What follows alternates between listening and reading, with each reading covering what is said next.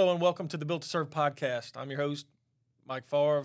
I'm here with Petty Officer Second Class Landon Fabre. So, Landon, go ahead and tell me a little bit about yourself, where you came from, uh, all the way up through high school. Uh, well, I was uh, born in Baton Rouge, Louisiana, and I was raised predominantly in Baton Rouge and kind of the Denham Springs area, mm-hmm.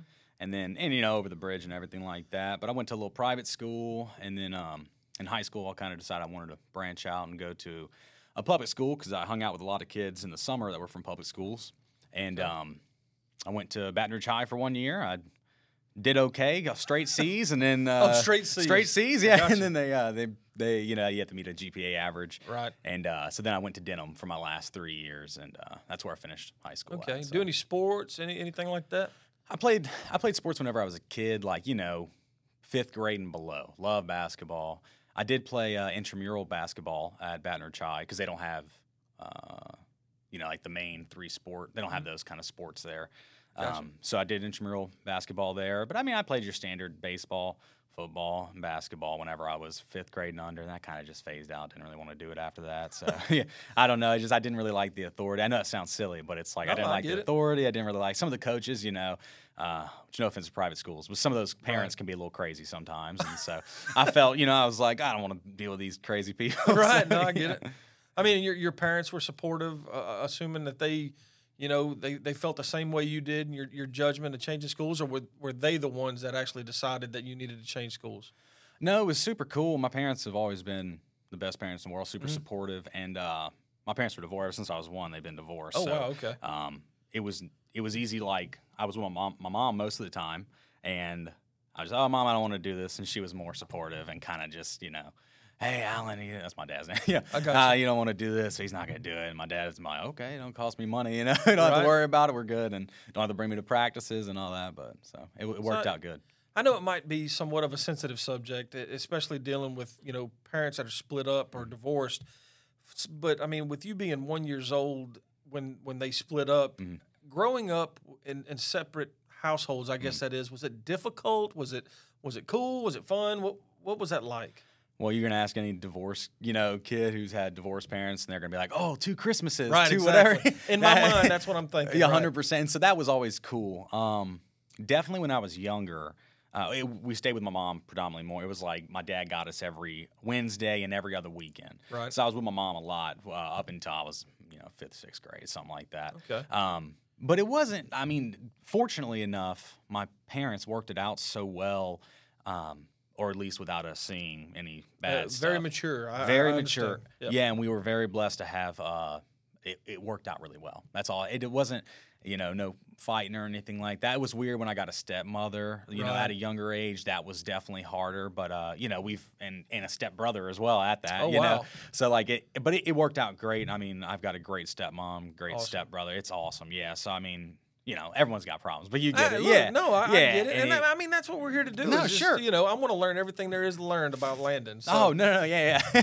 no, but it worked out great, man. Yeah, and um, it didn't cause anything crazy. Maybe some stuff I didn't know about, you know what I'm saying, or like authority, right? Um, and definitely like the, I guess the, uh, um, I have two kids now, like I've mentioned. Okay. Um, and those two, I want to be around when my kids are younger or while That's my right. kids are younger. That's you right. know, yep. not saying that uh, my dad did a bad job or anything, but um, you know, I wish I would have been around my dad more when right. I was younger. Maybe I would have been a little bit uh, you know, done different things differently. You know what I'm saying? A little and, bit of a manly of kind us, of figure. Most yeah. of us, especially at a young age. Yeah. I mean, as we grow up and we mature, we look back and we're like, "Daggone, man! I wish right. I'd done this different, Yeah. this different, right?" Eh, But here's the thing: it would have set us down a different path. Oh, of course. So, right. No, absolutely. You know, where I am now in my life is exactly where I want to be, right? Agree. So, of course, some people aren't exactly satisfied, but it's about, in, in my belief, it's about how much effort you put into what you want. Yeah. Right. And ultimately, it's it's what you need to be satisfied and to be happy. Mhm. Right. And again, I, I don't want to steal your thunder. I, I'm trying to I'm trying to uh, communicate with you here and trying to you know build a relationship. And oh, for sure. I think you've got a really, really good point about having, you know, two separate households, Mhm. right? And you're you're you're dealing with two sets of different maybe rules and, and guidelines, right? So Yeah. when you go to one household, your dad may say, "Well, this is the way it's going to be here," and that may be completely opposite what it is at, at your mom's. Absolutely. So, did your uh, your stepbrother what what uh, you still got a still have a really good relationship with him? Or Oh yeah, I love that dude so much. My Really? brother, my brothers, my and my my brothers and my family, but definitely my brothers, my best friends. you know. wow, I mean, I wouldn't. I'd do anything in the world for them. That's awesome. They're great guys. They're both smarter than me. Both make more money than me. You know, they're crazy, crazy good guys, and uh, I respect them a lot. Yeah, but great, awesome. great stepbrother, great stepmom. awesome, awesome. So, all right, you you graduate high school. Um, what what was your mentality? Where were you at in, in your mind? What, what, we, what you were going to do with the rest of your life when you graduated? Oh man, I um, I didn't really know. I thought I had some family that were in another part of the state or uh, different part of the United States, and I went and worked with them for a little while right after I got out of high high school. I was printing shirts and cutting grass in the afternoon. Me and my wife living together in an apartment. You know, this was right before the flood. You know, anyway, so I was printing shirts and cutting grass, and after I got out of high school, I wanted to go work with some family in another part of the country, and I did that and realized, oh nope, you know, I'm it's not what I wanted to do, and Right. I moved back home and I started printing shirts again. See, you just came back and like, yeah, I'm going to go back to printing shirts. yeah, I had, a, I had a really good boss and stuff. So, you know, how, so. how long did that last after high school? Uh, well, I think I worked with him. I probably worked with that company for two years printing shirts, and then Mm-hmm. Okay. I left. So I mean, it was like a year after high school. Okay, maybe I think I started the beginning. you started of my senior during year. right. Okay. Yeah, and I did menial, you know, uh, backyard burger, voodoo Oh, yeah. barbecue, all these like little small, tiny food joints. You know, Yep. when I was fifteen or sixteen, until you know, I wanted to make some more cash. That's right, stuff, yeah. so you got to do what you got to do. Yeah, we can look. I have a I have a belief, and it's a, a motto that I actually have, and uh, I need to trademark this thing, John. Just, just saying. Uh, it's okay to be content, mm-hmm. but never be satisfied. Hundred percent. Right? Being content with what you have and, and where you are in life doesn't necessarily mean that you're not wanting to grow. I'm I'm happy with this right now. Sure. But if I'm satisfied, I'm, that means I'm going to stay, Right. right? Hundred percent. So I'm always striving for that next best thing, right? Always. Never be satisfied. And and that's exactly what you're speaking of, right? You're you're always wanting to go to that next level, always wanting to get somewhere higher, you know. Right. It's like an innate calling. You Yeah. know what I'm saying? It should be, or uh, you know, it should be kind of taught into you. That that's the best way That's I right. think about it. You know. That's right. Um, and so yeah, I, I'm so, feel super strong about that. You know, very very strongly uh, opinionated about never being too stagnant, never being too satisfied. It's Right. just you know, You're, no, that's a, that's a great point. Great appreciate point. Uh, yeah, and and just kind of uh, you know, sidebar here. Uh, I know we're a few episodes deep into this thing. I want to give a shout out to John Emerson, the man behind the camera, makes all this stuff happen. I appreciate everything he does. I wanted to kind of throw some some clout his way. yeah, incredible, incredible setup. Absolutely professional. we we, you we definitely appreciate that. Thank you. like I said, the team definitely puts a lot into this thing. Yeah.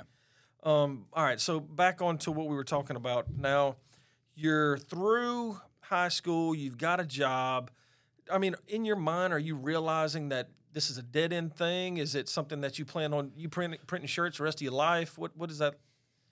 I mean, I don't know. I kind of wanted to start my own business Okay, with a guy. All right, so you Um, entrepreneurship, gotcha. Right, branch off. I was 19 at the time. Oh, yeah. Whatever. I wanted. I was thinking nothing wrong with it. It's good to you know want that early on. But um, I was thinking that I would work with him until I could figure something out. This is before I started college, before I ran any other my own online business, things like that.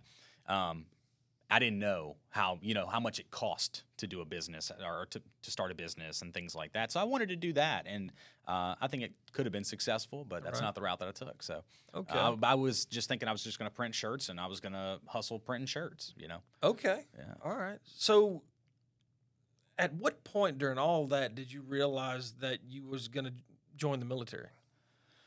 Uh, after the flood, after Okay. the 2016 flood. All right. Yeah, that was the like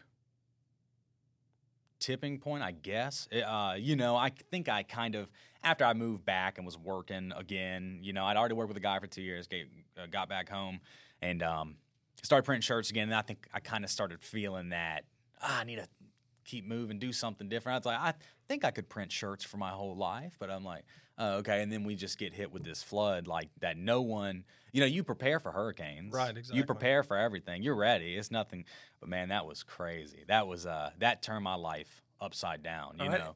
In Yeah. what way? How, how did it affect you so much to where it made the decision for you that you were going to join the Navy? Um, so the Marines, I believe, have like a program.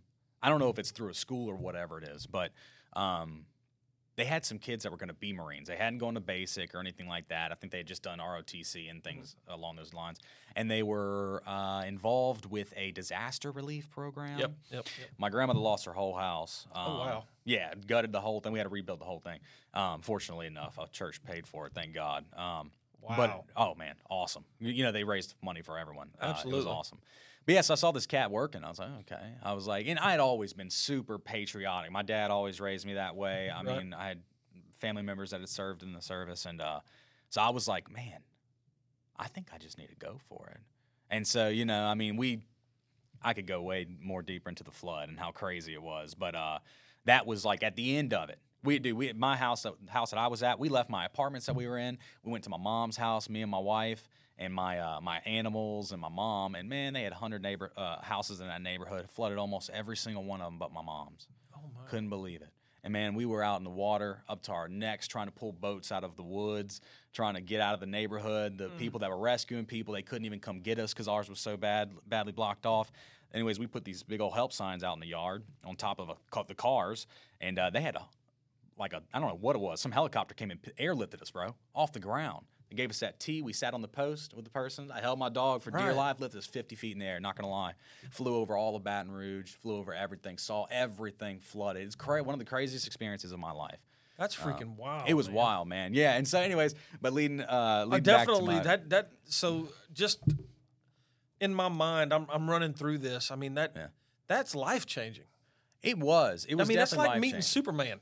Yeah, Yeah. I mean, you know, I, I- if you're a kid, you're like, "Oh my God, Superman!" And then you get to fly with him, right? And you're like, "I'm going to be Superman when I grow up." It's it's that moment. Yeah, and I just didn't know how to feel about it though. You know, it's like that apocalyptic feeling scenario. It's like, oh, you don't have any. There's no contact. It's like I had lost everything in my apartment. I don't have. I'm trying to protect my mom. My brother's trying to save my grandparents, and they're flooding house. Oh, you know, wow. so we're all just all trying. And they bring us over to those uh, studios, the where they shoot movies off of airline. I don't know if they do it anymore. I don't know if Okay. they- but they brought us there, and that's where all the like disaster relief stuff. And that's here in. Baton Rouge. Yeah, it's right in Baton Rouge. And they uh, right. they got us like big old mm, big old styrofoam things of pastalaya. I remember that. Oh man, yeah, it was cool. It was cool. But um and then we went and stayed at my dad's house. But yeah, seeing that Marine help uh the disaster relief, I guess whatever that program Yeah, was, yeah. helping them uh clean up all the muck out of my grandmother's house and everything like that. I was like, man, I think I need to go re-enlist. Or I need to go enlist. Sorry. And uh yeah, so I called Baton Rouge. Said, hey, this is what's going on. This is my status. This is what it is. Ah, nah, man, we can't take it. You got this. Called Hammond. Hey, man, we can work something out. Called the recruiting station in Hammond. They said they can make something work for me. Okay. Went out to Hammond, drove out to Hammond every time they needed me to for the DEP program, whatever it was. They got me in. I said, I want to leave as soon as possible. I did. I made the decision to join in like weeks, like a week or two. It's usually You know. spontaneous. Oh yeah, and I think it's I think it's good. I think a lot of the times I'm not saying that uh, you should take every spontaneous situation Right, that comes to your absolutely. brain, but Yeah. that was one where I was like, you know what, I'm gonna just do it. I don't care, you know, and I just so got hooked up with them, and they got me uh, got me through MEPS, and uh, yeah, they asked me what job I wanted, and I said submarines. Submarines. yeah, well, I'm yeah. After they talked me into it, of course. Oh, oh, yeah, that that whole That's twist the real, your yeah. thing. Yeah, we could sure Yeah. Oh, use you on this submarine, you know. Yeah. So, I, when you and I were talking, you know, briefly uh, over the past months now, I have noticed that everybody that I come in contact with that hears your, you know, a submariner, I guess that's the right word, Yes, right? sir. They're all like, you know, it takes a different breed of man to, to or person to do submarines. And I'm I'm like, you know, that's really true. My wife and I were actually discussing it the other day, talking about this this podcast and and the interview between you and I. And I'm like, you know, I think, and and don't take this the wrong way, No. please. I think in the army, you've got a, a sense of of duty, right, uh, and honor, and and some crazy there, right? I mean, you're throwing your life out there. You're you know putting your life on the line constantly. Uh, Marines slightly crazier, Yeah. right? And then Air Force, a bunch of nerds and stuff. You know, but you got these these Navy guys, a bunch of seamen, right? And again, everybody makes fun of the Navy if you're not the Navy, and and and it's the camaraderie between us Sure. all, right? So Absolutely. But I'm thinking, you know, the Navy, the, the home of the SEALs, Mm-hmm. right? CBs and, and all this. But then nobody really thinks about the submariners because it's so secretive, Mm-hmm. right? And I'm thinking, I could probably make it 15 minutes underwater, right? Maybe, maybe before I stroke out or pass out and they got to bring my tail back up, up to land.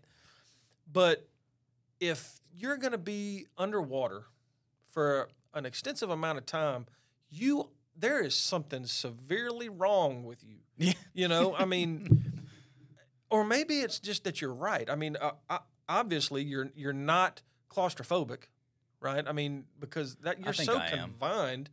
Really? Yeah, I think I am to a certain degree, uh, but it has to be in a bad situation though. Okay, okay. So Yeah. we'll we'll get more in into that. I just wanted Yeah. to I wanted to stress how different Oh, yeah, we all are, right? I mean, absolutely. You know, the, like I said, the Army, Marines, and and some of the Air Force guy like TAC P and stuff. Yeah, definitely some similarities there. Navy, I mean, you're you're so off by yourself in a lot of this stuff. I- I it's it's not even similar in some ways. Yeah. But okay, so you know, at this point in your life, you're going to join the Navy. Yeah. And you decide, or they decide for you that you're going to be a submariner. Yeah. In your mind, do you know anything about subs at this point, other than the fact that they go underwater? Um, no, I'll tell you what sold it for me. Okay. The guy took a piece of paper just like this. He said, and he drew out a boat. He drew out a uh, just a random, you know, 2D boat. And he said, and he draw the drew the watermark. Uh-huh. He said, look, on carrier and on all these other boats, 90% of jobs are already below water. I said, oh, he makes a pretty good point there. And then he said, imagine a, a three-story building going underwater and going back up. I said, you know what, man? It's just like any other boat. I'm already underwater. If I'm on a carrier, I'm on this, whatever the case may be. And uh, then I went out in the in the lobby and I sat there and I'm like, you know what? I just need a, I just need to do something that makes me feel uncomfortable. I need to, st- I need to give, like I, you know, I think about my great grandfather fought in the war. I thought, you know, about my my grandfather that uh, was in the, in the Navy. And it's like, man, look at the generation that we're in now. I need to do something and put myself into a situation that I'm so uncomfortable with that I need, you know, like to sacrifice. I need Right. I need to sacrifice basically. Right. And uh, I went back in. Okay, yeah, give it to me. so let's do submarines. And then um, there was no no bonus, nothing. I didn't get anything. I didn't get a bonus. I didn't get. Um, they didn't even tell me what job I get. You don't even know what job you're getting until you're out of basic, in school, and then like halfway through school. So uh, yeah, so, I, so I'll get into the story though. You know, I go to uh, I go to basic in Okay. December, December twelfth. I just had my birthday, November twenty second. What year Uh, was I born? Did I go to? Uh, did you? No. What year did you go to basic? 2016. Okay, 2016. Yeah. So December 12th, I go to basic. So we had a little Christmas before, Right. whatever, with the family. When you ship off the basic, you get there, make your strip butt naked, put all your stuff into a box, and then uh, they give you your sea bag, you know? Yep. And that's what you get. And you go, I just remember this is my most distinct memory of boot camp. So they bring us all into this, uh, I guess, just the bunker and where it's just this big old long corridor with racks, just like in Full Metal Jacket. Yep. Looks just like that. You probably did the same thing. Yep. And uh, well, we had to do like all our, all our medical stuff like a week or 2 before. So we're doing all that BS. Mm-hmm. That's all part of the processing. yeah. and so we got these like guys, I guess, who are just working at in Chicago. This is where it's at in Illinois. This is dead, you know, dead winter Chicago. Oh, dear. It's cold. So we're sitting there and like we go through the whole process, and these guys who are watching us, like just temporarily, oh, y'all about to, you know, class up with your boot camp division. You're about to blah blah blah. And so uh, we're chill- chilling there on the ground, sitting down crisscross, and then all of a sudden you're, you know, like calling a cadence. These Yeah. three dudes will mark march into the room. It's the RDCs, and they're like, "This time's gonna be the roughest time of your life that you ever, you know, ever done." All that Oh, kind yeah. of They're native laying it boot big. camp BS, you know. And then they're like, "And your time starts now, run! They just start yelling at you, just getting in your face, you know, Oh, making yeah. you go to your racks, you get in Yeah. your spot and all that. And so that was fun. We did that for two months. And then, yeah, yeah. you get it. Oh man, I'm telling you, they were like, oh, half of you guys aren't gonna make it, you know, and they were damn, they were damn right. Like 65, 75 percent of the cats, you know, were left at the end. Right. They had a bunch of dudes. Like, I don't know if it was similar for you, probably. You know, some of these Right. kids that were like took on leadership roles in the beginning. And Yeah. they're getting there. Oh, I'm not doing this anymore, man. I'm just gonna get out and go smoke weed. And it's like, dude, are you really kidding me? It's like you went all this way. You flew to Chicago yeah. to go through all this. You know, Yeah. it's like again, now whatever. Yeah. And so, some uh, people are like that, man. and that's They fine. It's not up. for everyone. It's not That's for right. everyone. But you know, you sign that dotted line. That's a big deal to me. Absolutely. Um, and uh, yeah, so get through it. I found out there's a few other guys in the boot camp, probably five out of the 65, 70 that went through or whatever, that were also going to be on submarines. okay. So some of us we, we shipped off together. Uh, fun fact, I'll tell you a little bit about one of my buddies later on. Though we uh, went through boot camp, through our whole service together, got on the same boat and everything. no kid. That is unreal. Like the odds of that, I don't know. Maybe I'm just crazy. I don't understand how they pick people's deplo- like Right. wherever they're getting, you know. But it was crazy. One of my best friends ever. Uh, but yeah, stayed through me with it uh, the whole time. That was pretty cool.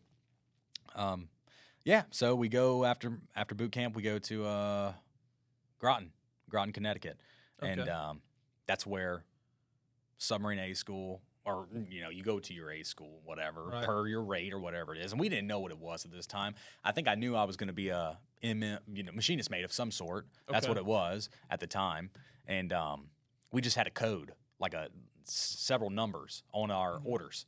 So we got our, you know, to our bunks. They stuck like four of us in a bunk in a, you know, a standard sized bedroom. No, it was smaller than that even. We had connecting showers with like four other dudes.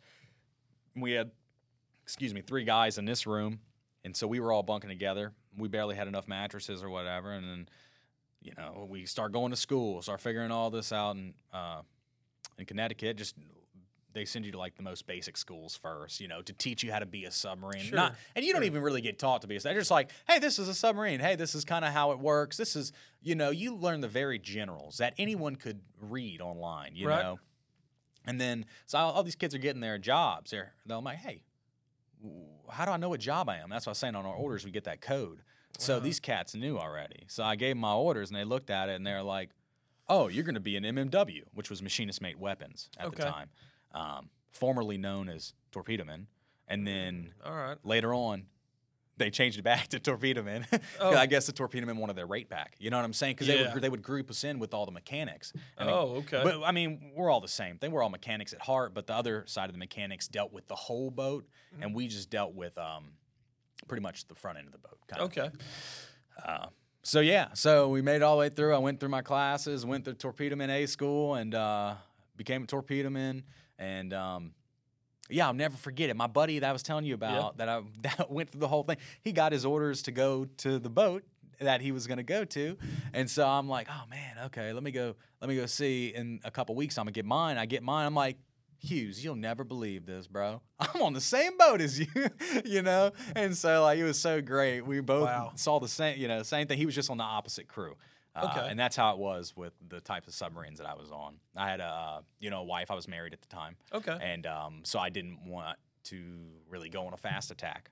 So I was number one in my A school class, and Okay. uh, you know they used to give you like privileges. You could choose wherever you want to go. Right. They didn't give me any of those. they just gave me the. Uh, they just gave me, I guess, one that would suit me well for having a family. Okay. And so uh, they didn't put me on a fast attack. They put me on what they call boomers, which are the nuclear subs, the world enders.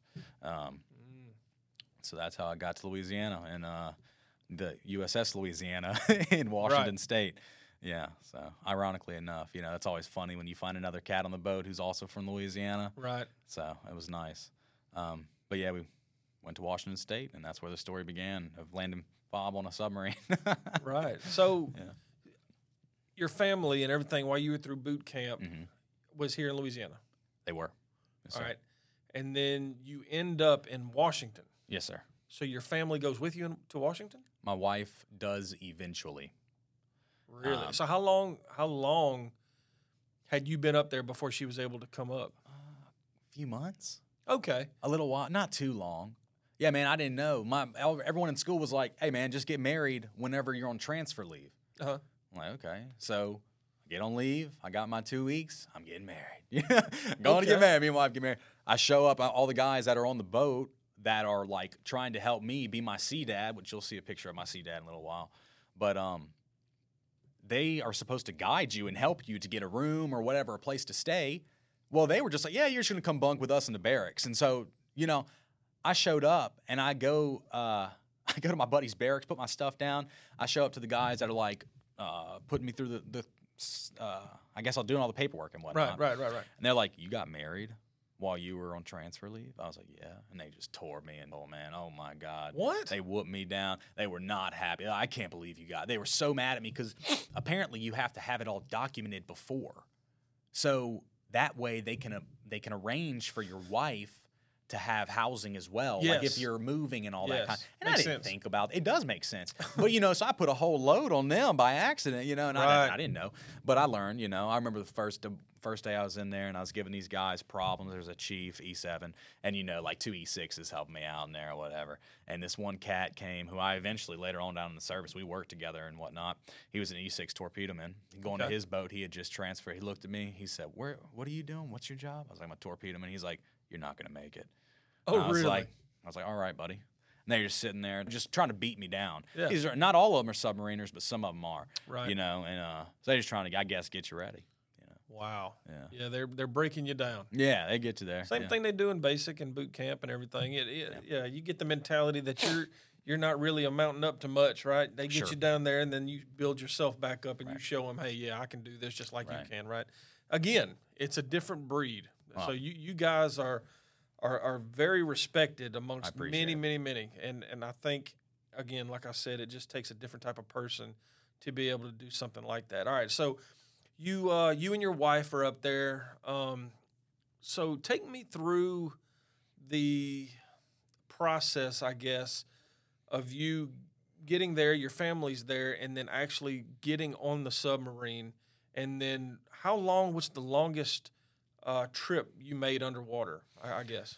Um, so like I get there and I'm, uh, they basically hand me my qualification Mm-hmm. packet, get my fish. Okay, Uh, they want to get you running because you're on a boat that can kill you. absolutely. Um, and so I, I was like, okay, I'm gonna try to hit the ground running before the boat comes back. Okay. Waiting for the boat to come back. So I'm qualifying these things. I don't even know what they are. I've never been on a submarine in my life. You know what I'm saying? Right. So I'm qualifying a couple things here and there, whatever. Time comes for me to go on the boat. We go out to the ocean, like I was saying. We go out to the ocean, and then the boat comes up out of the water, and you see that beautiful boat just sitting there. You know, and you're like, okay, time to walk the plank, I guess. And so we walk over, and um, go down through one of the LETs, which is a logistic escape trunk on top of the boat. Mhm. These big old circles you go down, and they're your uh, those things are supposed to save you, but that's another story for another time. So I go down the ladder there and uh, go down the ladder, start meeting some of the cats. You know, you're in a cramped space, um, and I just remember one of the guys I served with who kind of raised me. He was kind of a dirtbag, but um, he was, but he was a good guy at heart. He was a good guy friend. That's what I like to call him. You know, and. Uh, he's like, "Oh, yep, you're mine. You're mine." You know what I'm saying? Just Right. like, yeah, I put my I remember putting my sea bag down on the third level, or upper level is what it really is, and uh, uh, I didn't even know where to go. I didn't even know what I was doing. I had Oh, no idea. They everyone So kind of dispersed. lost. Yeah, they sent some dummy to come find, to help me get around the boat. No offense to him, but Right. But uh, and he's actually a really good mechanic. But it was like, But you're okay. yeah, but he was like, you know, he's a silly, quirky kind of guy, and Right. it's like they didn't send the best guy for the job to help some new guy on a submarine, you know. And so like I'm, I remember walking through middle level because there's the aft, middle, and the forward level, Yep. and um, this is like the missile tube section. There's missiles all around you. I mean, like missile tubes, massive. I'm talking about the size of this whole table plus that one. You know, and there's X amount of them. You know, 24, whatever it is. Um, I think 20. I can't remember. I've been gone for two years. I can't remember. Right, I got you. Um, and uh, yeah, so I'm just walking through this uh, mist compartment. I'm like, I don't know where I'm going. And there's this hatch, you know, about that big. It's one of our watertight doors. So I'm like looking at it. Me and this other new cat, we're like, I don't know what I'm doing. Like- and we we left our sea bags. We couldn't even remember what floor or level we were on. You know, so I don't have anything. I'm just looking through. And I remember one of the senior chiefs at the time. He was uh, he was like, you can come through here. He's like, you can walk through here. You know that, right? So I'm like, oh, okay. I was like, I don't know where to go. And he's like, you're what? What's your job? I was like, I'm a torpedo man. He's like, okay. So he brought me in front of the boat. We go down, lower level, lowest of the low. You go down a little hatch. It's about 14 inches by 14 inches, a ladder well. You go down, and then there's a torpedo room. I met all my buddies in the torpedo room. And uh, I think you had asked me what the longest time I'd Yeah. been on. 97 days. I did 97 days. underwater. 97 days and we mu- underwater? Uh, most of the time. I mean, out to sea, though. Oh, yes, sir. Yeah. About 99.9% of the time we were underwater. Yeah. That's that's what I'm talking about. I mean,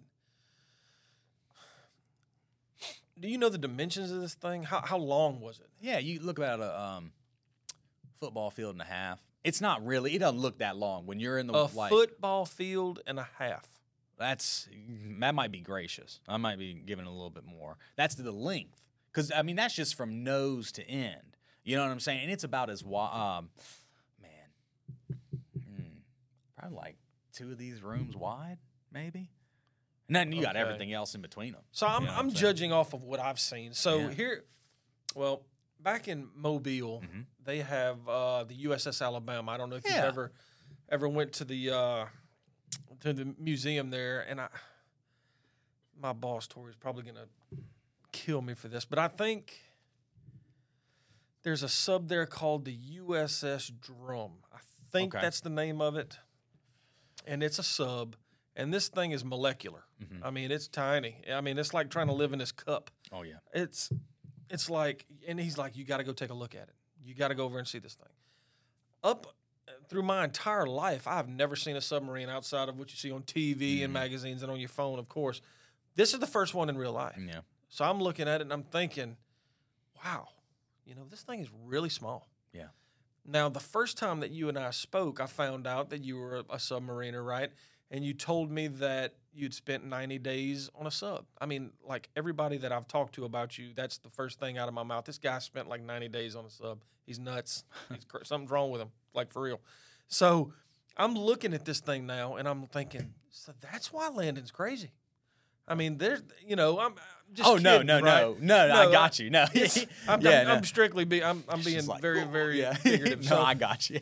I'm looking at this thing and I'm like, there is no way, and it's literally that half the size of this room. I mean, Yeah. it might be, and I'm not exaggerating. It might be seven foot wide. It Oh is yeah, tiny. those I, are. I would old love to know what the dimensions are Yeah. of, of the USS Drum. Yeah. But anyway, it might be like 20 yards long. It's tiny. This thing is, I, I, I don't know. Uh, John, can you get the specifics of that thing, the USS Drum? That way we can talk about that, please. Yeah. But anyway, I want to, I want to, I definitely want to, want to run through that just to kind of show you what I have in my mind. Oh yeah, I've seen the old boats. They're uh, they're This tiny. thing- you ain't got no room So I'm all. thinking that I'm thinking that's what Yeah. that's what it's like for you. It's you know- cramped. now it's cramped, cramped, but my boat is designed to be uh, the, the capability to deliver nuclear warheads. Okay. That's the that's the objective of this boat. I, you So- see, and I don't know what this one does. Oh Uh, well, my like in my mind, attack- every submarine in the world looks oh like they this. all in the- my mind. Right, right. Well, like the fast attacks are like your hunter killer boats. Those are the ones that are a little bit uh, mission mission driven. They'll do the spooky stuff and let's see. All right, so that that's it. So the loca- location is in yeah, Mobile, Alabama. So it's 312. Well, well, I was way off. So 312 foot long, Yep. And I mean, so of course, back in 1941, I'm pretty Yeah. sure they built things differently. Oh yeah. And they, this thing probably went out during World War II, I'd say. yes, sir. And it probably says that somewhere on there. But I mean, even still, dude, that's yeah. There you go. The old World ones they War used II. to mount what they called deck guns on the top, and they used to fire from. They used to be surfaced and they'd fire. They'd shoot torpedoes too, but they used to have a deck gun on the top and say Okay. stay above the water a lot. and Okay. boom, you know, crazy stuff, man. Right. Those dudes now, now we might be crazy, but those guys, there's a fifty percent casualty rate. No kidding. Those guys were the heroes. Oh The- wow. If we did not have submarines in World War II, we would not. I'm not saying we would have lost the war, but I'm saying it would have been a different story. right. That is. No, uh, and and you get well. Look, we're we're yeah. here to give credit where it's due. yeah, I know. I just don't. I don't like to sound like you. You get No, saying. It's hard to be. I like to try to be humble about things. Absolutely. No, Uh, everyone in every branch of the military, Yeah. you know, had specific jobs. Without those individuals, we Yeah. there's no way that we would be successful. Oh yeah, Right? dude. Oh man. Every independent person makes a difference in their own way, I'm sure. Yeah. I'm sure. Absolutely, but yeah, it was crazy, man. I mean, so mine. I mean, and the normal, uh, the normal fast attack submarines, like we call them, not the ones that I was on, are a little bit larger than that in length. You just don't see most of it. Whenever you see it on the surface, it looks a lot smaller, Right. Because most of it's all underwater. Okay. Uh, and so my boat was the is the bigger boat of all them, but okay. It's still very cramped. I mean, you know, uh, the offices here are bigger than one what one room was with nine guys sleeping in it. You know Oh what I'm my saying? It was about half the size of that, and we had three racks: one, two, three, one, two, three, and then one, two, three.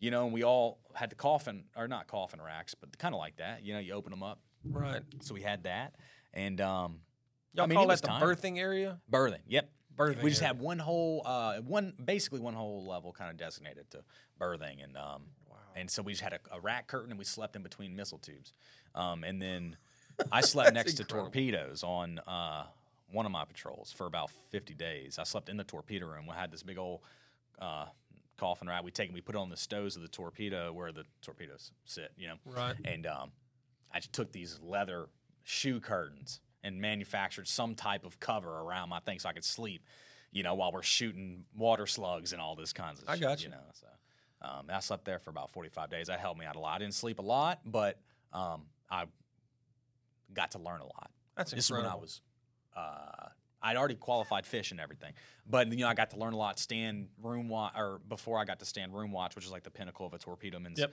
Yep. uh, you know, and so uh, I got to learn a lot, learned a lot of stuff that helped me be a better, be better at my job. You know, because I was so exposed to it right then and there. Instead of being in the rack that was thirty feet away, you know, uh, so so what awesome. did you do majority of the time on the ship outside of sleeping?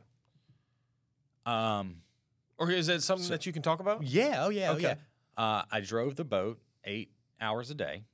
Um, but it's a watch team, you know. Everyone, it's all every, everyone's all together. We all have to do things uh, that make the boat possible. Yeah. So I would control this motion of the boat, while my buddies would control this motion of the boat.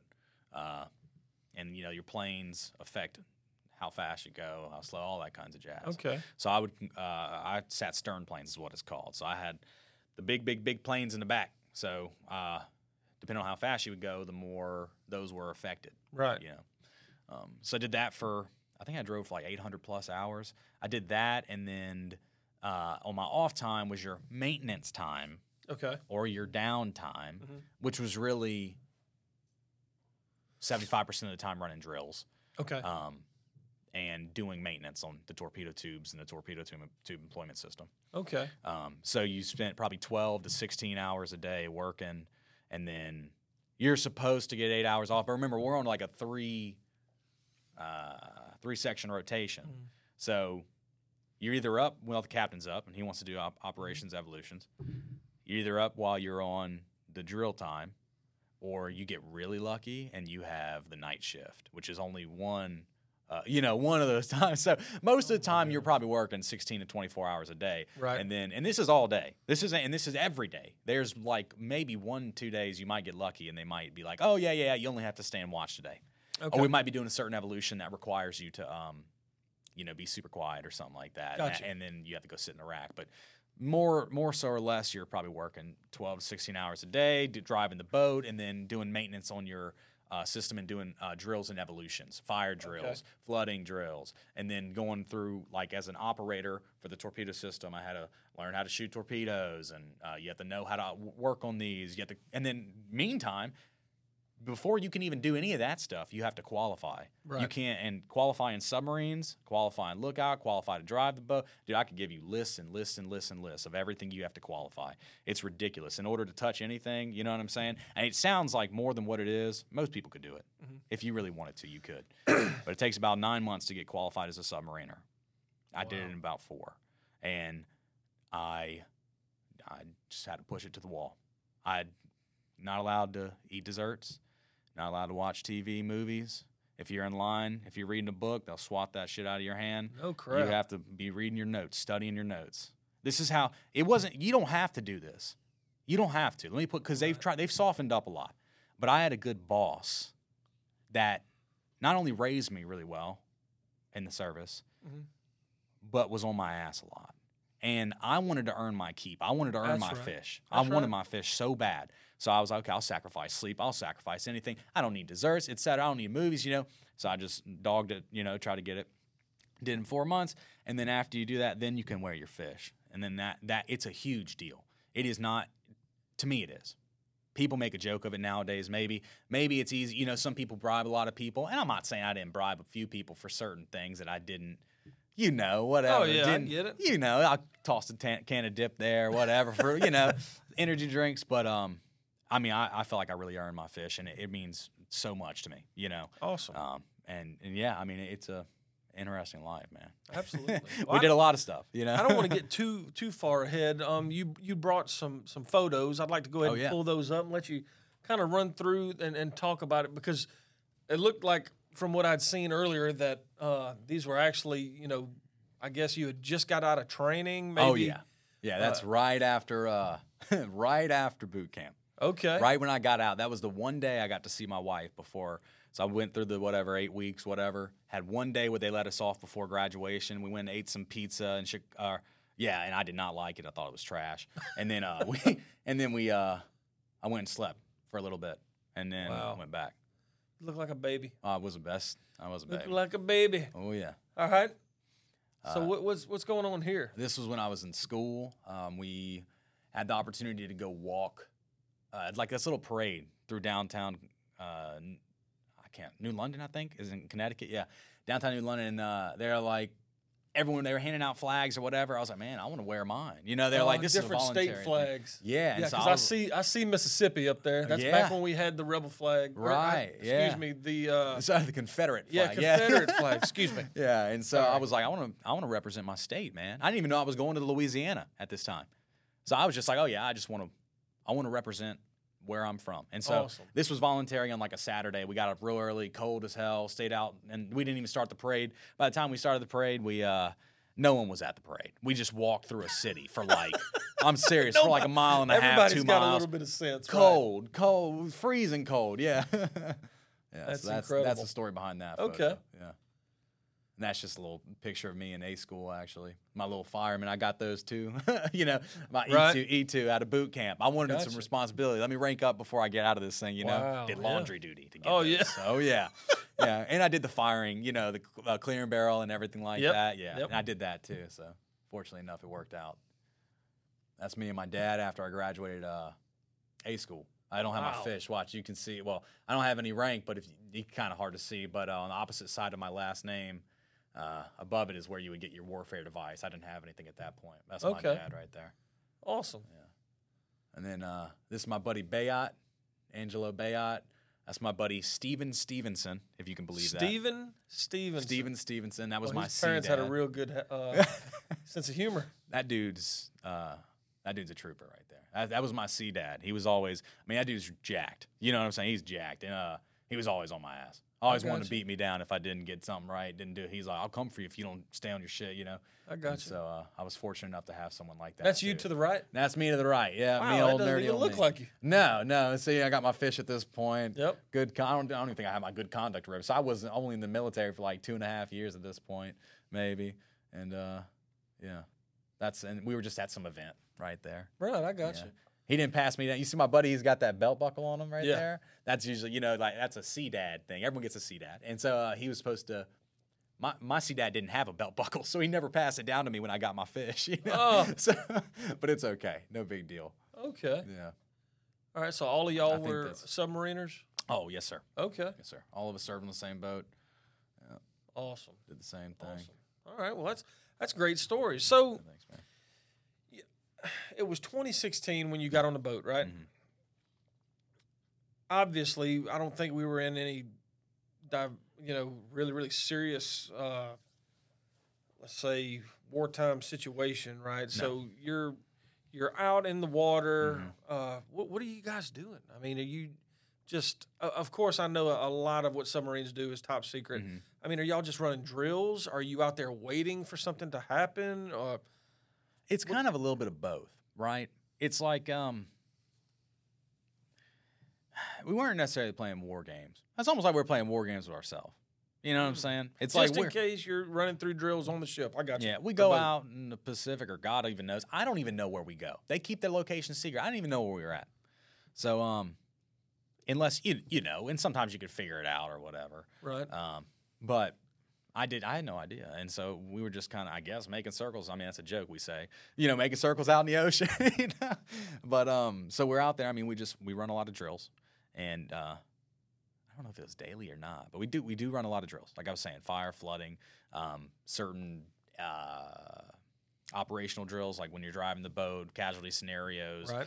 Uh, but they all coincide together. You Okay. know, you know, it all works together. You have a fire, you have to do a certain action while you're driving the boat. So you know, it affected every part of your day, every part of whatever. So we did that a lot, and then we would uh, we did some uh, kind of like certifications. We had to get certified to the team had to get certified to shoot torpedoes. We did um, uh, personnel transfers, and uh, we didn't do anything super exciting. I'll say we didn't do any spook, any mission stuff, or like. But that's what it is. You're running scenarios and practicing and training to, by God, if you ever had to Mm-hmm. employ nuclear weapons, that's what it was. That's what the whole boat operated to do. Right. so were Um, you nervous at all on that thing, knowing you guys are carrying a nuclear device around? Well, I didn't know if we were or not. They never tell you. You don't know if you are or not. Well, you're on a nuclear sub. You are, but they might send a decoy out there. I know that sounds crazy. I'm dead serious. They might they might send you out with nothing on it. I don't even know. I know what torpedoes we have. you know, I know yeah, what, so I know what yeah. weapons I have in the room that I'm in control of, or I'm in, I'm responsible for, and I know what how much ammunition we have because we also taught. My job was specific to the, was instructing the whole boat how to shoot guns. You know, we were Right. firearm instructors. On our time off, we went to the range and we taught everyone how to use all their weapons, or if they had to qualify a certain weapon to stand a certain watch. Right. That's you know they were shooting. You get the whole shebang for all that stuff. Um, but I mean, it never made me really nervous. I mean, you know, the first two weeks, I remember the first underway I went on. It was like it wasn't even really a full patrol. It was like a month. So it was like 30 days. It was a good little introduction, I'll say that. And so like we started off, and I remember the first two weeks, I was like, what did I get myself into? I was like, I'm in trouble. Yeah. I was like, I don't, I'm scared. Uh, you know, I was scared. I'm not gonna lie. You know, um, and so I just kind of toughened it out. I didn't tell anyone. You just kind of go into that shock. That's right. You know what I'm saying? Like that, like you're um, kind of like you're shocked from a very traumatic situation. Mhm. You, I, you might, I'm sure you understand. Yeah, It's like you're like shocked, and, and then like your body goes into shock, and you just kind of go into this like, okay. uh, yeah, it's you, like I just you got to move on. that was always what it was. It's like how people always ask, "Oh, how you doing?" It's like it doesn't matter. It is mission oriented. There's a you just have to get past the shock, and then after you just got to operate. Right. Because if you right. don't, you're screwed. Um, so that's probably the only times I was like really scared, or like scared of being on the boat. right. There were many casualties that we went through that were like scary. You know what I'm saying? Really? Oh yeah, fires. Oh, fire's number one enemy. That's the scariest thing you'll ever. How are you underwater and dealing with fires? We got a good team. I mean, That's, what happens to cause a fire? uh, electrical, electrical problems And that happens happens a lot. frequently. dryers. You'd never believe it. Some idiot l- leaves lint in his pockets. You don't clean your lint trap out? Yeah. Get ready to get one, buddy. Meet me in lower level. You better clean your sh- yeah, clean it out because it's like that. We've had uh, there was two dryer fires I was a part of. We had a fire in the galley. I remember that. You know, Mm. one of our. Thank God it didn't get any too crazy because uh, if it does get too crazy, they have a system that kind of fixes everything and uh, extinguishes everything, but then you got to pull in or something Right. like that. So, right. Wow. um, That's so. What happens? You're say you're underwater and you're halfway around the world. Of course, Mm-hmm. you don't know where you're at, right? And somebody comes up deathly ill. What happens? Doc's going to treat him. We have one doctor for All right, so about there's a 100. doctor on board. Yeah, one Okay. doctor. Um, Doc's going to treat him, hopefully, if it's severe. You know, Right. uh, after I remember one dude we were he was we were surface doing a surface evolution and one of the rings fell out of one of the LETs. About a twenty foot drop. Mm-hmm. It fell and hit him on the forearm and sliced his forearm open. So I remember like walking past Doc's office and this dude done. He's like, "Hey man, what's up?" And, like Doc stitching him up. So Doc did a great job at that, but it was just real basics. You know, I'm sure he had painkillers. He could operate to some Right. certain degree, but this is my doc was a corpsman. He had seen combat and you know with the Marines and stuff, so he Oh, was dear. a hard ass. He wasn't any. Right. He didn't. You're you're having problems. Here's some ibuprofen. Uh, but I, res- I respect him for that. You know. Right. Um, No, I but, get it. Yeah. So, but if you come, if someone comes super deathly ill, you could, depending on the circumstances and like the mission that you're on, whether you had to do sur- whatever. Yep. You could surface if you really had to. The idea is you don't want to do that though. You know, you don't want whatever satellites see you. Um, but other than that, you die. They throw you in the oily man. They throw you in the freezer or one of the oily tanks, and they just we'll just we'll get you. That off was my next when you question. So what? ha- I mean, realistically, Realistically, dead serious. We don't have it. We'll put you in the freezer. If you don't have room in the freezer, they'll put you in one of the tanks, the oily tanks, because they'll preserve bodies. And if, did that happen while you were underwater? fortunately, no, I didn't lose anyone. Wow. Yeah, Okay. we don't. We don't. Uh, submarines, you you know, we don't have any casualties like that. Now, I'm not saying there isn't. There's been a couple scenarios over the past 10, 20 years where a sailor's died on a submarine. Actually, some dude shot himself in my boat, man. Sad. I wasn't on it at the time. Some, you know, sailors go crazy. People shooting up the piers and stuff like that. Some sailors doing stuff like that. But when you're underway, the only time I've ever heard of it happen where a sailor died underway was um, they had like a underwater. They, uh, one of the fast boats ran into an underwater mountain. You know, underwater piece of land that the navigation team didn't see. Maybe there was a, an anomaly that they couldn't find or whatever. And uh, that dude, they ran into it, crashed, and he fell and hit his head. And- oh my goodness. yeah, and he, he didn't make it. They had it was a good reminder. I remember standing one of the watches in A school. Like you know, you have to get used to standing watches, whatever. Right. And so we'd be on podium or whatever, and uh, or not on podium. I'm sorry, but at one of the podiums in the place, and they had uh, like his underway poopy suits and Right, things like right. that in one of them, and pictures of them. And so it was always like, it's like, man, that dude, you know, he was a real submariner. He he died on the boat, you know. Wow. Yeah, I mean, I know it wasn't like combat or whatever, but No, but you still, know, it's a yeah. Yeah. like I said. I mean, it doesn't matter. I know it's it's a, part of uh, the, is. the bigger picture, right? And it's Yeah. a huge part of the game. yeah. I, I think everybody on that boat plays a, a very important Oh, yeah. role in our military. Oh yeah. You know, it's not just for the Navy. Oh, yeah. I mean, the stuff that you guys are doing supports the Army, it sort supports Sure. the Marine Corps, so on and Right. whatnot. But what what would you say would be the deepest depth that you've ever traveled?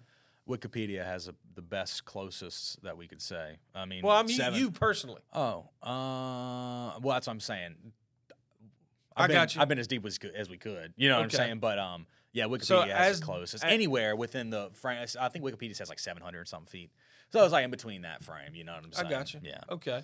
So I mean, and and look again, if because I know uh, submarines are, are are huge secrets, right? Oh, And- yeah, and yeah, if, yeah. And if we get to a point to where you feel as if something Oh. is too sensitive, definitely tell me.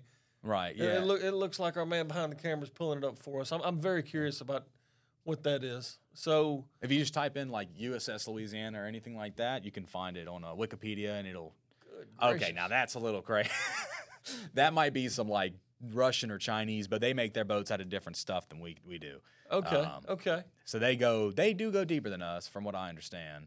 Um, but yeah, uh, I mean, you just go like I said. Wikipedia has a really great. Um, it'll just say, you know, you type in any of the fast, but you or SSBN submarine, and they'll say, uh, you know, it'll be like 700 feet or something like that. Some of them go deeper than that, obviously, but.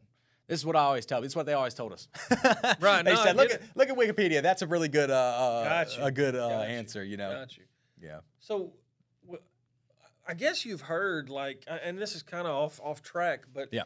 So this this thing went down to look at the Titanic, right? Oh yeah, OceanGate, or Yeah. I'm not sure what the name of it is exactly, but uh, is there ever a fear? Because I know the the amount of pressure Mhm. that's down there is Im- immense. I mean, it's it's Oh, yeah. got I don't know. I, well, you being a submariner, you probably know how many square inches of pressure is on your vessel at all times, but that's crazy. I mean, I watched a video here yesterday or day before yesterday. I'm driving the Gulf Shores or something. Or actually, I was riding. I wasn't driving, and uh, it was something like an animation Mhm. of what happened to this thing. Yeah. You know, If it whenever was it, crush, well, it did. right? But I mean, this thing. I mean, it was like they said like thirty something milliseconds Oh yeah, it was just in pieces. So, is there ever a fear that that could happen to you all? I mean, if because one small failure to this vessel, you're done. Oh yeah, yeah. No, hundred percent. so I mean, is the that's why it's nervousness so- there? Oh yeah. Oh, like let me. I'm gonna try not to trail off too far here. no, go to get man. your to get your fish, Uh-huh. you have to know every how you have to know hundred percent how a submarine operates, from the reactor to what sonar does to how we get information on to drive the boat, everything, how our torpedo tubes work, how our uh, high pressure air systems work, our hydraulics, how the plant looks. You have to draw all this stuff, man. Schematics. You have to memorize these schematics and draw them and figure it all out. Wow. And so, I had no idea that that much went into. oh, it's insane. It's I know it sounds crazy, and it's like. It, that's why I hold it so high. You know, No, like you I- should. You should it- absolutely. it um it was one of the harder things I've ever done in my life. But um regardless, it's like the we were talking about the- the crush, like how it crushes and like how scary if if I was worried about it. I was worried about it, but you have to you know do certain um maintenance tests. right. You have to perform normal operations that are always, every second of every day, battling that pressure, the Right. water. The goal of SubSafe program have as many successful surfaces as you do successful dives. Right. And you're always battling with it. So you're always scared. All Wow. I mean, I think so. I, I was at any second. Well, I mean, you're you a younger guy, right? You Yeah. haven't been on this thing very long. I mean, Right. You've got people that's probably been doing this for years, Oh, and yeah. they're, you know, they're whatever. I, I Yeah. get that. and they're to it. great. Oh yeah, no, I mean like it.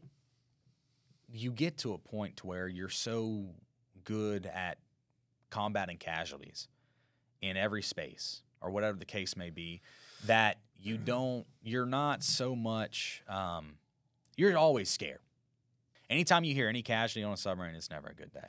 And I don't Wow. mean that as in like, oh, it's just there's the potential to die. You have a controlled seawater leak, which is like, okay, it's not flooding. It has to go over a certain, you know, water into the boat per whatever the flood. But what I'm getting at is that like sometimes we'd be doing stuff with um, valves that if you were at X depth and it wasn't too deep, but if you were at X depth and it opened a hole whatever this big, you're dead.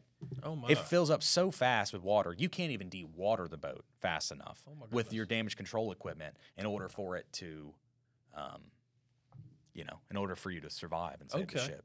So I mean, you're always. I think people are most likely always scared. It's just one of those things you kind of learn to live with. It's like it's like yeah, it's scary. It's like you're. It, it's things can happen in a millisecond. It can always uh, be terrible at any time.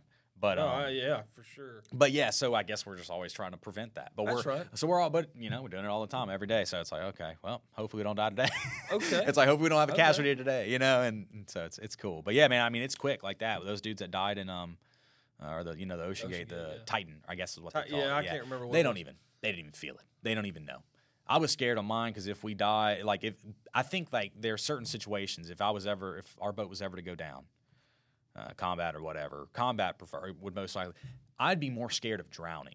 The depth that they were at, don't even feel a thing, nothing, not a single thing. From what I understand, when the way the science Right. you know adds up, I guess. So, I got you. um, but yeah, I was more scared of drowning because it's like Okay. okay. let's say like you can keep the boat to a certain depth, yeah. you can keep it at a certain depth, but you're still taking on water. It's like, oh, we have to, we have to shut the watertight doors, man. It's like you guys got to stay in there. I'm sorry. That's more scary to me than anything else. I got you. I got you. So you come off the boat, right? Mm. You're you're at some point in your career, you're done with your duty, I guess, Mm-hmm. right? Or, or how, how did the transition look of you getting out of the Navy? My boat was in the shipyard at the end of it. Uh-huh. We took the boat. I did like two and a half, three years out at sea, and then we took the boat into the shipyard and did an overhaul Okay. um, on different things for the did boat. you know that you wanted to be done with the Navy at that point? Oh yeah, I was. I mean, this was before I had a second kid, and this is when my son was about two. I got Okay. back from my longest patrol after he was. Uh, he he got born right at, right when I got back. Okay. So like, fortunately enough, I didn't have to go on a, another patrol after my son was born, uh, and I finished out my year and a half, two years in the shipyard or whatever Okay. it was, and um. So I had kind of always known at that point. I had had some things happen to me, different little things that were like, you get it. Yep. And so sometimes it got a little hard, and so that you know, there's you just get screwed so many times. Like we Oh, yeah. mentioned one of the gentlemen's before, and you get it. Yep. Um, you get screwed so many times, you kind of just start being like, man, I don't know if I really want to keep getting screwed like this. Right. I got a kid. I don't want to die on a submarine. Yeah, I it's, it. it's I don't know the state of the world. It's like you know, and I mean, I just wanted to finish my service. Okay. You know, and so then I was like, oh, I can get out and I can go make all types of money and I can get all. That's not true. It Yeah, really is not. So that that's that's Yeah. that's what brings us into the next Yeah. part. So you're you're you've made up your mind. You're done with the Navy, right? Or not necessarily done with the Navy. The Navy's done with you. Yeah. You finish your term. So you become a civilian again. Mm-hmm. Do you know where you're going? Do you know what you're doing? Do you do you have aspirations of being something? What what what what happens there? Uh, I didn't really have any plan on anything I was going to be or anything I was going to do. Okay. I knew I. You gonna go print T-shirts? Nah, maybe. I didn't know what I was going to do. Okay. Um, but I knew uh, some of my good buddies that I serve with, they were getting out. Um, one or two of them had Uh-huh. done it. Actually, three of them. I was the fourth guy. Okay. Had done the DoD Skill Bridge program, Okay. um, and that allows sailors to coordinate with a company that is recognized on the SkillBridge website. Okay. Um, and you can do a six month internship for your last six months of service. oh wow. Still get Okay. paid by the Navy. The company gets five, six months of free work out of you while you're learning to do your job for them, right? Right. And so all my buddies, you know, two, three of my buddies had already done it. We're I'm almost done with my service. I'm worried that they're gonna not accept it. Uh, captain, I found performance. Found performance. Joel Through Skillbridge. Through uh, I think my mom might have known someone Okay. and was like, "Hey, do y'all have anyone that you know?" And fortunately enough, my mom I think called someone and they were like, "Yeah, let's give Landon a call. Okay. We do Skill Bridge. They done like one person or something like that. Jeremy, Jeremy Hardman, Yep, guy I work yep. with. Um, so Jeremy had done it.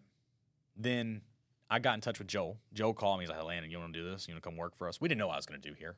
But he just, Right. you know, he just like, okay, let's get you in, man. Let's find you something.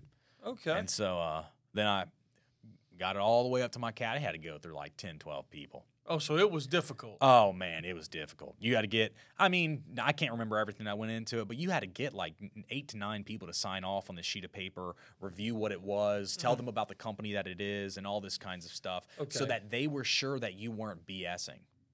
You know what I'm saying? So that- yeah, so so it, it- it's definitely difficult. rightly so. Right. But and- I mean, we're we're we're sitting here saying, you know, Landon Fabre, who's been with us for two years now, right? yes, sir. So through with the Navy, Skill Bridge helps you, and and it's a DoD Department of Defense uh, program. Yeah. and and they allow you to come work for us for Yeah. free. Yeah. and the Navy pays you and the Navy paid me my your salary. my salary, what I was making as an E5. Right. Okay. Uh, so I mean, that's, all that's, my benefits included. I got housing that was from where I was. oh wow. You know, so I didn't get Louisiana housing. I got housing based off of where I was living, my home address at the Oh time. wow.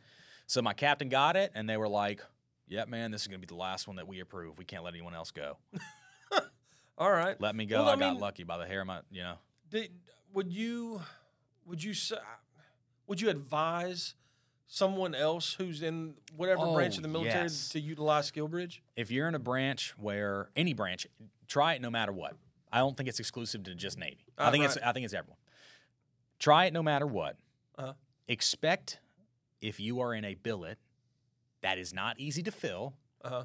expect It's for- gonna be tough. Expect for it to be really tough. If it Okay. is a billet that's easily filled, like specifically, let's just say someone on a carrier who has a very menial job. I think they have like a lot of boatswain's mates. I don't know, Right. but like something really really simple or you know whatever, they probably would have a better chance. I would Okay. say. Uh, and it's on how well you know it, how well your relationship's been with people. You know what I'm Okay. saying? I had a good relationship with a lot of the guys that I worked with and my superiors, and they were very nice and helped me out. And they, you know, it's ups to both companies. You know, So the the transition from Navy to civilian life Mhm. was was that difficult? In in just a few Oh, words, yeah. was that would you say that that was difficult? Absolutely. I'm still, I still am. I've been out for two years basically. You know, I'm still going through it. When, and it's not like I have like this, uh, someone tried to kill me, bullets Right, going past right. my head. No, I get but it. it's the team aspect. Yep. It's the Yep. um, operational thing. Like, uh, you know, I, I mentioned uh, deadlines. You know, like I'm used to waking up every day. If I'm not at my place on time, if I'm not doing the shit that I need to do, Right. I'm in the wrong, and I need to hold myself accountable. And I'm not saying that the real world sometimes some things can just not be as strict Right. you know so the strictness um, and the deadlines in general, like I was saying, like I'm working with a job where they kind of just let me work at my own pace and I need to get it done by a certain date, of course, or not by a certain date, but like, you know, it, they want it sooner rather than later, but there's no deadline. So it's Right. like weird. You have to manage yourself. Yeah. There is no one reading to me every morning, hey guys, this is what we got to do today. You need to take care of this. We got a meeting at this time. We got this going on. You know, there's nothing like that. You know, and the And I know how the military works. Exactly. No and it- briefings. There's right. nothing. You don't like You live by these things. hundred percent. It Yeah. is every single day. You know, you wake up, you make sure you're shaved, clean, you got your right uniform on, and that's it. I mean, I was late. And it becomes routine. Yeah. I, I, oh I get it. yeah, and- Right. and- but that's that. That's probably one of the harder things to transition out of. But then also the camaraderie. Yeah, I was about to say the brotherhood. Yeah, Yeah, I mean, I, I, get it. Man, I can't. You know, those dudes are you. You know better than anyone. Those dudes are the most important people to me next to my family. that's a fact. I'm in That's touch with all of them right now. That's you know, awesome. and well, uh, um, well, at least you have that. You know, you've got that. the ones that are real close. Like I said, you know, there's two, three, four of them that are real close. But I tell you right now, any of those guys, I called up. I haven't talked to them in years. Any of them, they'd have a place for me to stay. Oh wow. They'd do anything they need to help me, and I would do the same for them. I had a buddy That's that great. I went to boot camp with. This Yeah. was seven years, six, seven years ago. He gave me a call. Hey Fob, what's up, man? How you doing, bro? I got picked up for some special forces. I'm making my way from California down to Florida. I said, "You stop." He's like, "I'm going through Louisiana." He's like, "Should I be worried about anything?" I'm like, "No, man." I was like, "Just stop at the, this exit. My mom's gonna meet you with a cheeseburger and a shake." Oh wow. He got it. He really appreciated that. That's awesome. A good man. buddy of mine. I Yeah. didn't serve with him, like you know, but I mean, no, but it's a I- connection. You know what right. I'm saying? You get all it. of us. And all, all you- of us are connected in one way, shape, or form. I, we bleed red, right? A hundred That's percent. that's it. Hundred percent. So the moral, Mhm. or the the not necessarily the moral, for lack of better words, um, there's the purpose. Yeah. Of this podcast is actually to reach out. one of the purposes is actually to reach the audience and let them know that they're not the only ones dealing with whether it be trauma Mhm. or personal issues. It's more along the lines of trying to let them know that they're not alone, Mhm. right? And we all have issues. All the civilians, they have issues. Sure. But just like you said, you know, the, the brotherhood Mhm. that we have as, as military men and women in our United States Army or military, excuse me, everything's Army to me. So Yeah, I got you. it's it's we all share this bond and I, I like to ask everybody that comes on the podcast you know what would you share with the men and women who are viewing and listening to the podcast on on how you dealt with significant trauma portions of your life and and what helped you move or maneuver through those obstacles and get through it and like you said i mean right now you're still dealing with it oh yeah. what are you utilizing to help you push through Um, the most important thing I can tell anyone, and I hate to act oblivious, you got to get off of media. You got to get all, and even though this is a media platform, use it for the right things. That's right. Um, that's one of them. Um, I have a lot of anxieties about wars, nuclear disaster, like all that kind of stuff. I'm ultra paranoid. I don't know. It's something about that just always freaked me out. So I'd always, and I wouldn't be reading up on this stuff, Mhm. but media has a funny way of getting to you, no matter what it is. Oh yeah, it'll make you scared to death. Yeah, and they doom scrolling or whatever Oh, the yeah. case may. Yep. And um, so you got to number one before that even you need to have someone you can talk to that you can really talk to, not just like no. I'm not even saying your friends. Friends can't even sometimes be. You need to find someone that genuinely cares. Yep. Genuinely cares, and that's and for me, it's been my dad. Um, but you need to find someone that you can genuinely talk to and really open up. I call my uh, dude probably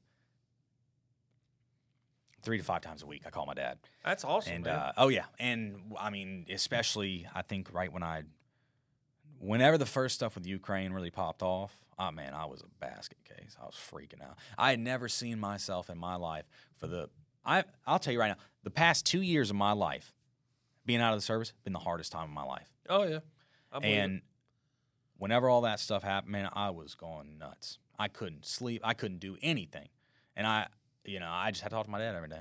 Hey, dad, what's up, updates? You know, I'm not looking at. I had to turn all, everything off my phone. Had to turn every, put it all away. I don't even use my phone as it is. You know, to I put it aside. Usually when I'm at the house, I might be playing a little game or something, Right. whatever.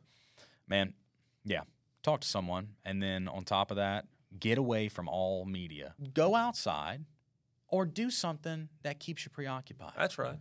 And get a hobby. No one's going to make you happy, but yourself.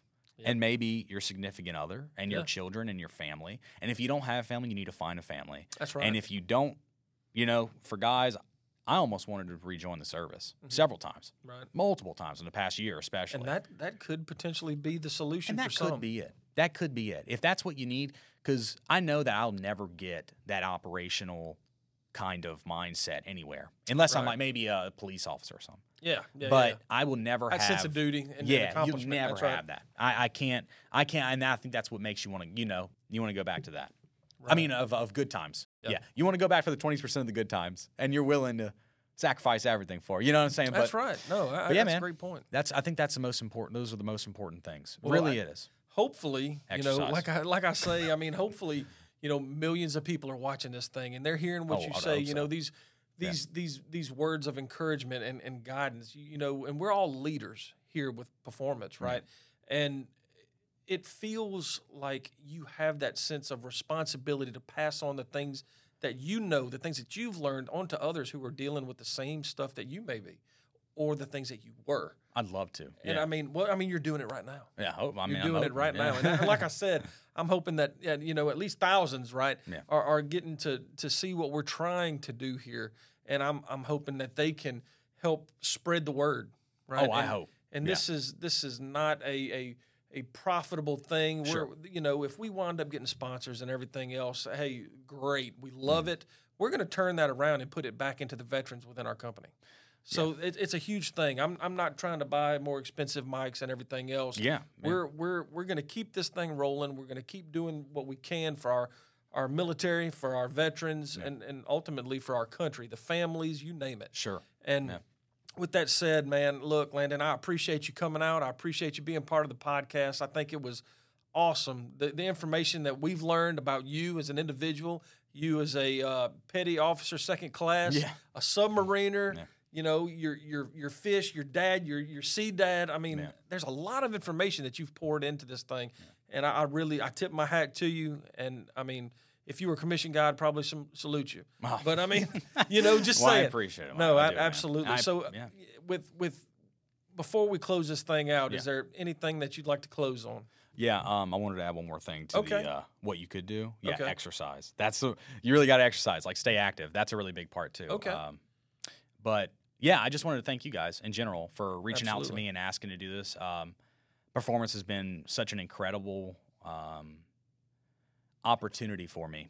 Um, I just had to get on the right page with a lot of things with life, and performance has been very patient with that. Right. Um, not only that, the work that they put into their their military and Mm-hmm. their veterans, most importantly, it actually works. Like it really does. You know, it, it helps people. It Absolutely. helps. They are so good with, from what I've seen Mm-hmm. with their military. You know, we do the Red Friday. You Remember everyone deployed. That's awesome. Um, and they gave us some jackets last year. That was super cool. That are like you know only veterans got and Right. um, you know what they, what do they do? The Pelicans game. Y'all took everyone out to the Pelicans game. yep, yep, yeah. yep. So you guys are just awesome for military, And that's just local And that's just local, low, right? It's right? not anything. Like, they just treat you great. They want military members a part of their team, and I think that's great because everyone needs that. And the patience, though, is such a big big deal as well because everyone needs time to adjust as well. Plus, there's a lot of military people that are really good members and can really contribute to a, a successful company. Um, I wanted to, you know, tell my family that I love them and that I really do appreciate all the support.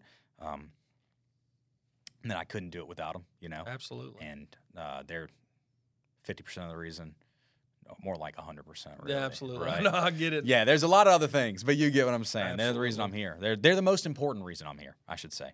That's And, that's uh, mo most of us, especially absolutely. veterans who- who've been survivors of trauma. Our families are what got us through a lot, and that's Oh yeah, and not saying that all families are supportive. Yeah. Some may not be, Yeah. you know. And I want to say that hope Oh, is, yeah. is a big part, and I and I, say this a lot, but hope is what gets us through a lot of things. Hope for now, hope True. for later, hope for future. It's it's all about not losing hope because without hope, you really have nothing to strive for. You have to 100%. keep driving. Keep striving. Absolutely. Keep striving. Always have had that mentality. That's from Mhm. my dad. He just never stopped. My mom too. Always told you, never stop, man. And that's what we need. We really need that in this country. though. Absolutely. We No, need to just keep going, man. That's it. Absolutely. Hope things that, that, that they will get better because they will. I know they will. Yep. So, Yep. thanks so much, man. I really No, appreciate I, I appreciate you, Yeah. Landon, and, and again, thank you for uh, coming. Thank you for all of the information and the pictures and, and Yeah. everything. I think it was it was awesome. Uh, I definitely love to speak with you outside of the podcast and actually learn more about you. And for everyone watching and listening, I want to thank you for tuning in and being a part of what we're trying to do here. And uh, like I always say, you know, if if there's ever anything that we can do for you, the, the viewer and listener, look, go to our website, performancecontractors.com. We have a military page there. Look, you can go in, view anything, uh, leave some comments. Um, and until next time, Mike Favre signing off.